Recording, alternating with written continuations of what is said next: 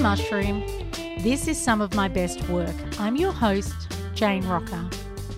Montaigne's been around long enough to create an impressive body of work, but the song she's chosen as some of her best hasn't been heard publicly until now.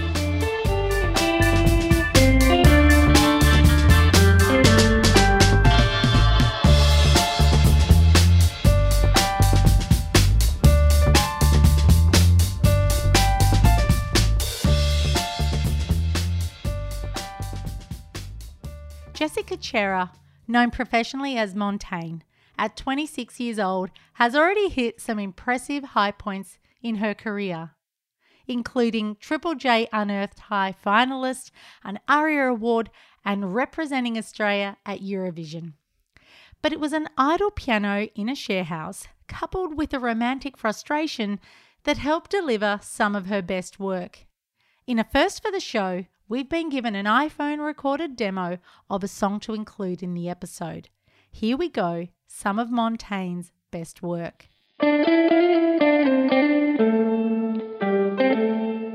Thank you so much for taking part in an episode of Some of My Best Work and to talk about a song that I believe is an unreleased song called Uncertainty. So I was wondering if you could tell me why you chose this song as some of your best work, Jess. Take us through it. I think this song is some of my best- work, partly because of where it's wound up. And that's because I started producing properly, or at least like committing to do it like a year ago, basically as the pandemic hit, because I was like, there's nothing I can do at the moment. Uh, I can't, you know, work with producers and studios because we're all locked down. So I started producing on Twitch a bit more and this song to me like represents the prog like the immense amount of progress I've made since then because it's sort of one of the first songs that I have arranged and produced myself that I'm like quite stoked with even though it's still quite a shitty demo. Like I'm it it feels like I have conjured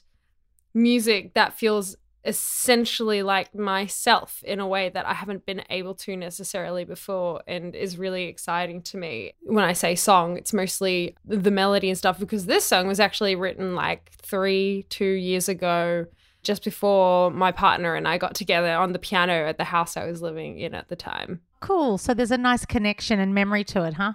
Yeah, it's um I mean, I I wrote the song then at a time when I was listening a lot to like Aldous Harding and Cate Le Bon and Joanna Newsom and a lot of those like very almost fey sort of female singer songwriters who make this like modern folk that is incredibly beautiful and the lyrics are often really poetic and kind of cryptic and quite strange. Obviously the melodies are quite I mean, depending on which of those songwriters you're talking about. Joanna Newsom, for example, is quite like not theatrical. What's the word? It, it the just the melodies are gymnastic. They moved to lots of different places, and um, I was really interested in writing things like that at the time, like strange piano songs with sections where the key kind of changes or the chords wildly differ or the energy shifts. And so this was a song that came out of that mood and it's fun to see the way that it's transformed in the last two years into this like weird almost video game sounding like trance inspired pop song thing which is also like really indicative of the way that my music taste has shifted you know in the last two years during pandemic times because yeah for the first time I really started to get into like electronic and and like club music or at least you know pop that quite aggressive electronic music, I guess, which isn't something I was ever into or didn't even like give myself the license to be into because I think I felt like party music, like I was kind of ostracized from party music for a long time because I've just never been a party person and I think grew up very quickly as well and so I always wanted to be like very responsible and you know, like I'm only into serious music uh, that has some weird theoretical music thing in it. And now I'm very much like, oh, what if I just make the fun thing, which is, you know, where I am at at the moment. And I really love it. And so tell me then, when do you switch from listening to all that sort of serious music and letting yourself sort of be open to electronic? When, as in like nowadays, or when was the shift exactly? Yeah, when when did that shift happen for you? Like when did you allow yourself to just go into it and whatever, you know, explore it?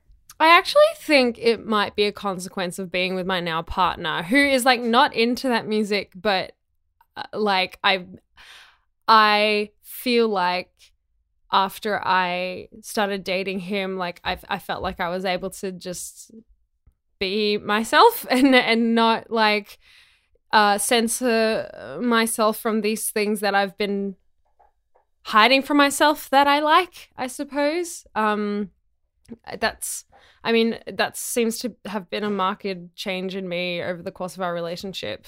Um, is just like now, I think, I think now I just like what I like without like feeling as if I have to put some mask or perform some other kind of um identity of design order to impress someone, um, which is really nice. Like I'm I'm much less afraid of just be, liking the dorky or uncool or like uh, over the top thing, I suppose.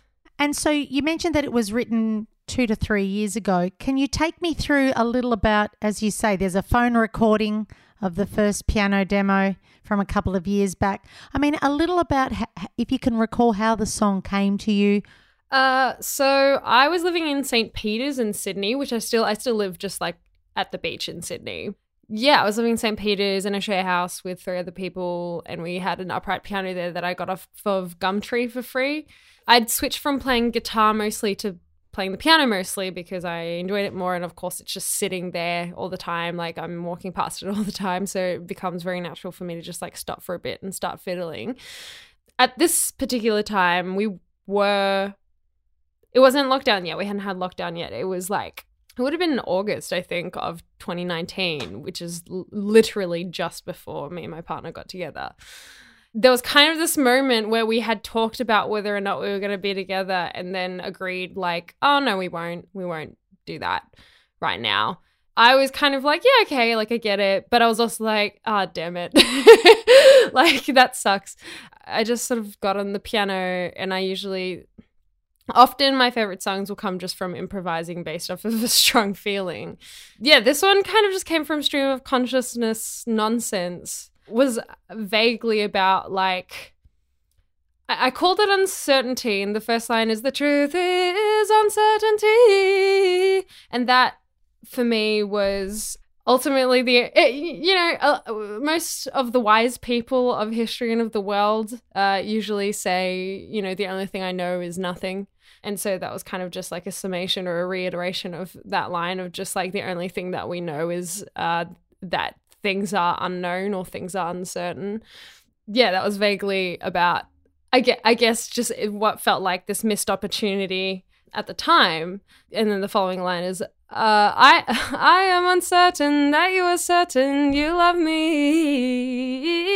Uh, that's kind of that felt more like I just enjoyed the flow of saying uncertain many times. um, I just like the way it's yeah. sang as opposed to it like actually saying any true truth. And then the chorus, there's this like dramatic chordal change uh, where the lyrics transform into this like very bright front of mouth singing of like, I have the capacity. And just sing that over and over and that to me was kind of like this defiance of like, you know what, I'm not going to let this get me down. I know that this isn't like a reflection of how appealing I am. The chorus is, yeah, is just like this resistance of that feeling of despair at the fact that you can't really know what's going to happen. You can't, you know, actively decide what is going to happen at all times because there's always someone else on the end of a decision who has to approve. And that was just me kind of just being like, you know what? I am full of potential and ability to do things in this world, and I'm not going to let this, you know, um, de-energize me or stop me from doing the things I need to do, you know, all that. I mean, it, the second verse is much the same. It's just in that vein of like I mean, that one's a bit more of a pointed lyric. The lyric is The truth is, the shame always kicks in. You don't love me enough to have me. You don't love me enough to have me. And that one is literally just like, you you I don't think you love me enough to like want to be with me or at least not in the way that I want to be with you basically you know that's what I thought at the time and so yeah that was just like what I ended up writing and just con- you know continued I was writing it as this thing that wanted to be hopeful even though I felt a bit crushed yeah that's kind of the the summation of the song. And the funny thing is, very shortly after that, my partner and I did obviously end up getting together. So that that's good. now the song just exists there as like a reminder of of that feeling. Yeah, yeah.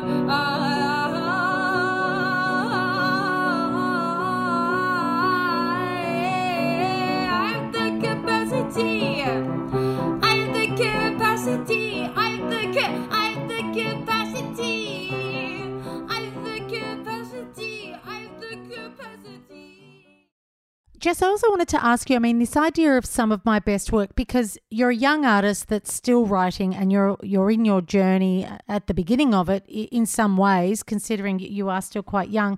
I mean, what is it about the song, though, that you would like to take forward in, in what you do as a singer songwriter? What I enjoy about it is that it it's very clear. I guess I really like stuff that's cryptic, but I think I also rely on the cryptic as a way to avoid actually, you know, revealing how I feel, which I think is a fair thing for people who, you know, don't want to do that. But for me, I feel like it's important for me for me to um, you know, be able to freely express what I'm thinking and feeling and um and not rely on like uh, over intellectualizing in my songwriting in order to hide or conceal that. Um, so I really like the way this song just like lays it all down, unashamed. Um, and I really like the melody as well. Like I feel like I wrote this at a time when I wasn't really self conscious about what I was writing. I was just doing it. I was just letting it happen.